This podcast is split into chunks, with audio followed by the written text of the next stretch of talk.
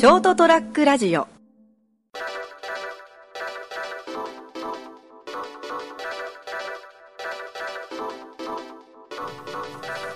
から先週の続きじゃないけどさあの一票で大事じゃないですか結構。一票が大事だからあのああいうこう立候補してる方がいて辻立ちしてそのそそ選細かくさそれそそれそ選挙区回って直接訴えかけるわけじゃん今時。このインターネットが発達した時代に。まあもちろんネット上でもいろいろやかましいけど、それぐらいで、あのあなたの一票を求めてますっていう力を貸してくださいって言ってるじゃないですか。それぐらい結構一人一人に力があるんだけどね。もう今日は選挙終わって7月25日えーナイティアデリデリリウムエピソード206回です。お届けするのは私成田と。三池でございます。よろしくお願いします。あの最近ですね。え？ー、ってなることが多いんですけど。それはあのあれじゃないですか。年を取ってきてこうあの自分のこうなんていうんですかねこう周りに合わせる強調度が下がってきてるんじゃいないですか。やじゃじゃじゃなくてじゃなくてあの仕事上であのあのですねあの僕ほら一応ほら採用面接とかを、まあ、アルバイトの方とかね、はいはいはいあの求人をかけてね、はい。来ていただいたらこうお話しするんですよね、はい。であの ななんていうんですかね、まあ、まあいろんな方がいるのは自分も知ってますよ。だけどあのこう以前、まあ、仕事の条件が合わなくなって辞めた人がいたんですよね、まあ、その募集かけたら以前ちょっと働いてたんですよっていう人が来たんですよ、でまああの、まあ、これぐらいの条件でもう一回また求人があってたんであの働きたいんですよって言われてあそうですかってお話ししてね。あ前はこういうどういうことでこうだったんですかみたいな話をしてから入ってもらったんですよ。でこう入社する際にね一応こう健康状態はどうですか、はい。はい教えてくださいってふうにこうあの持病とかねあったらこちら考慮しないことが考慮ししないといけなくなるじゃないですか。でそれはもちろんそのそれを踏まえた上で雇用するじゃないですかかのあと家庭状況とかで例えば介護をする必要があるんで定期的にこの人この日は休みが欲しいとかいろいろお話しした上で入ってもらうんですよね。それはもうあのお互いにあのなんていうのマッチングがうまくいくように聞くじゃないですか。立ち入ったことを聞くようですが例えばそのご家族でたまに他にその面そのね介護要介護者を手助けをしてくれる方いらっしゃいますかとかも含めてね。で例えばこういやこういうお仕事ですから結構足腰使いますよとか。でその上でこういろいろ結構あのやっぱり実際に働いてもらう以上をねこちらも手続きも煩雑だしさ、向こうもさせっかくお仕事したいと思って来てくれてるからいろいろ話すでしょで入社してもらったんですよね。そしたら1週間後ぐらいにちょっとあの以前から持病だった咳喘息が激しくなってきたんでやめたいんですけどって言われて おや？と思って 初めて聞いたけどその話とか思って。いやあのそのつね病気が辛いっていうのはもうのにこう続あのもう無理して働かせるわけいかないじゃないですか、でもさ結構話してるんですよ僕、うん一言もその話出なかったんよ。そういうのがあったら考慮するしますよ、えだからその働く頻度とかね勤務のとか月々のお給料の話とかもするじゃないですか。やっぱそれおやっぱしお金もらうために働いてもねあのは仕事に来るからあのあ週何日ぐらいの何時間ぐらいはね働かないとこの人もこのぐらいの給与はになりませんからこれぐらいはやっぱりじゃあシフトに入っていただきましょうかとかあの体的に無理はないですか？とか。聞くじゃん。まあ、何があったか知らんけど。いや本当に急に辛くなったんならそれはそれはしょうがないよ。でも以前からちょっと持病あそのその抱えていただから仕事に行ったらその悪化したみたいな言われて、あれ？おかしいな。まだ 2, 2日間ぐらいしか勤務してないけどなこの人と思って。いやそんなハードな仕事でもないんですよ実際えー、ってなって。なくないと思いながら。まあでもいっぱいいますよ。うんまあいっぱいいますよ。あのーはい。頑張ります。いやもう任せてくださいって言って入ってきて2日目ぐらいで「成さんこれやっとれんわ」って。いえ？何がですか?」って「いやこんなきついで聞いとらんもん。やっとれんわ」って「いやいやいやちょっと待って」って「俺仕事のご説明しますからね」って。聞いとるのと全然違う。いや大体同じ話した内容と同じ仕事をやってもらってますけどって。しかも割と遠慮してるけどと思って。ってない？いっいっぱいありますよ。ぱいあるよね もう最近はそういうのはあの諦めてるんでですね。うん。とりあえずあの頭数がいれば、うん。まああのなんとかなるかなっていうぐらいで思ってますからね。僕あのもう採用申請書と面接しぼあの応募いただくだけでも嬉しいんですよ、ええそのもちろん、えね、問い合わせがあってね。まあちょっと電話でちょっと話して「ん?」っていう人はもう早めに切るんですけどただああいけるかなと思って、ね。本当もうあのあの流れ時間を作って面接をさせていただいてで来ていただいて話をする説明するいろいろ話を聞く。であいけるかなと思って上司にも報告する。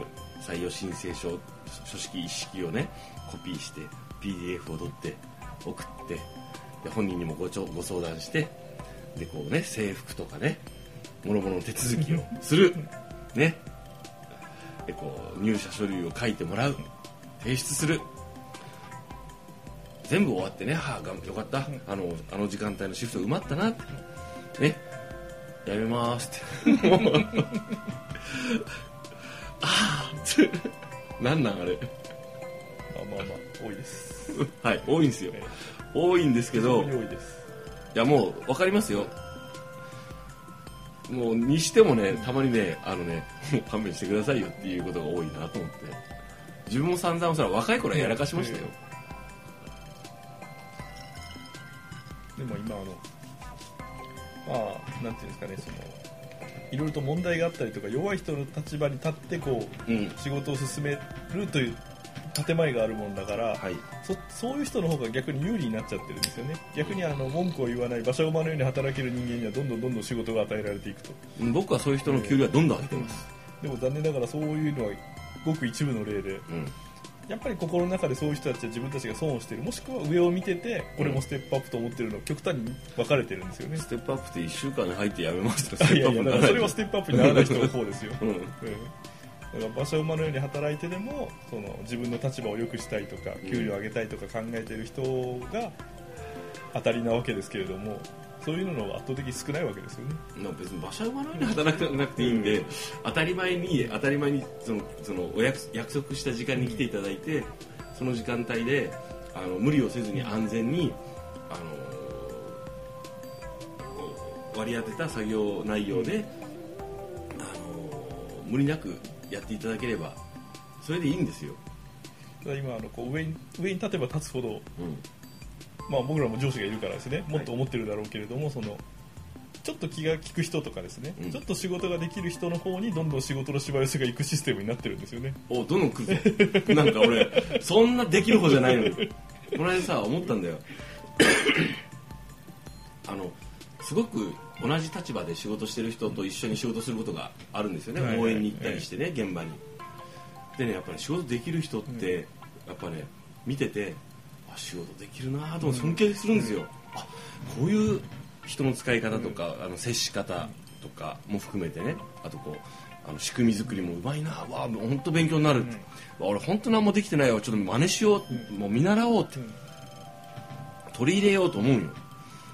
と思う一方あの同じような場面でね。マジかお前って。あの信じられんぐらいあのその周りの評判もそうなんよ関わる人たちの。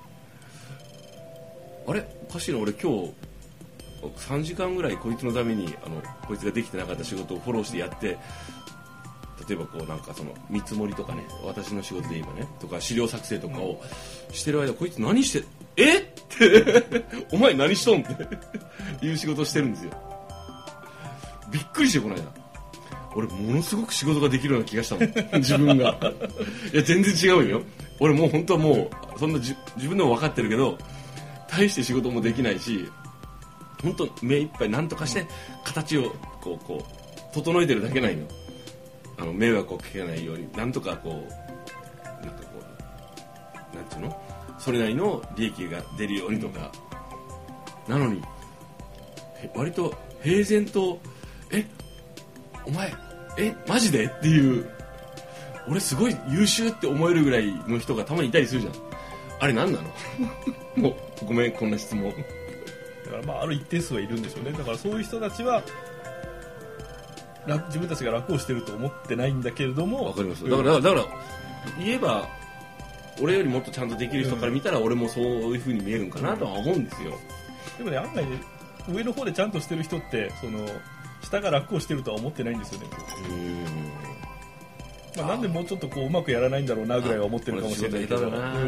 まあ言って伝わるかなーって思ってるの頑張ってるけど効率が悪いよねあの人はぐらいは思ってるかもしれないけど、とか俺こうやってちゃんとほら仕事のやり方を見せたけど、あうまく真似してくれるといいなとか思ってくれてるのかもしれないね、残念ながらあの上に立てば立つ人間ほど仕事ができる人間ほどうん。あの人格形成もマシな人が多いからですね。もちろん例外はありますけどね、おう。え知ってる。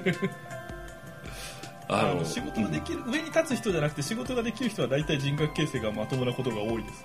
例外もあるけど、まあ例外。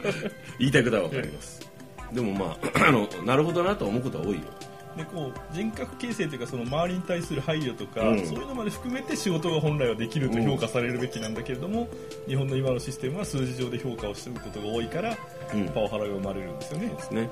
まあそれは実感します、うん。はい。はい。わかります。あのこの人そういう人格的なものとかね配慮とかねまでできたらもっと人がついていくのにとかね。今この数字だけを作ってきたのにすがってやってるから惜しいなとかいう人もいますよね。まあまあ身近な話ですけど、まあとにかくあのとりあえず僕仕事頑張ろうと思いました。まああのその立場立場があるからですね、はい。アルバイトの立場の人、まパートの立場の人。そうです。でその人たちもいろんなことがあってそうなってるのは分かるんですけど、あのそれに振り回される振り回されるってちょっとあれだけどでもえ？この間一生懸命頑張るって言ってたじゃんって。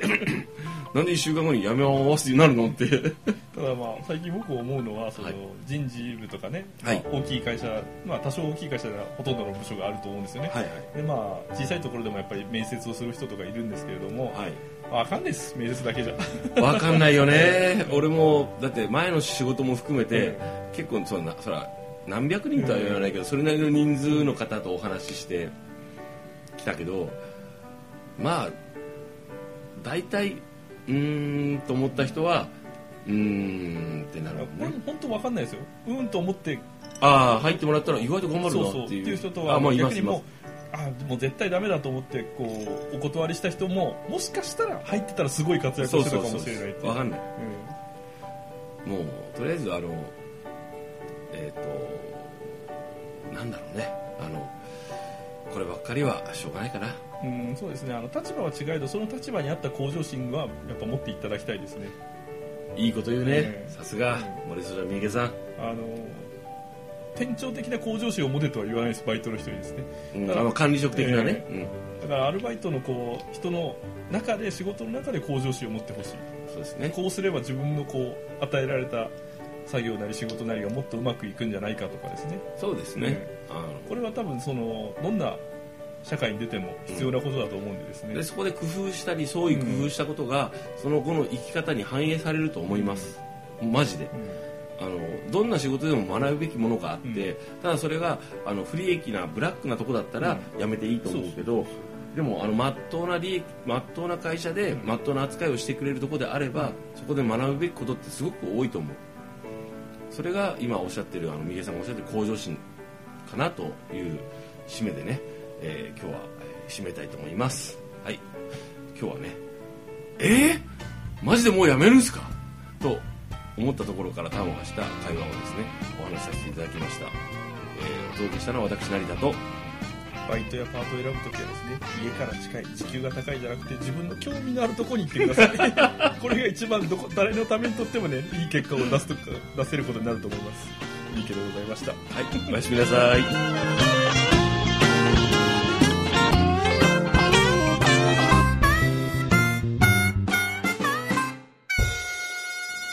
ST-radio.com ショートトラックラジオ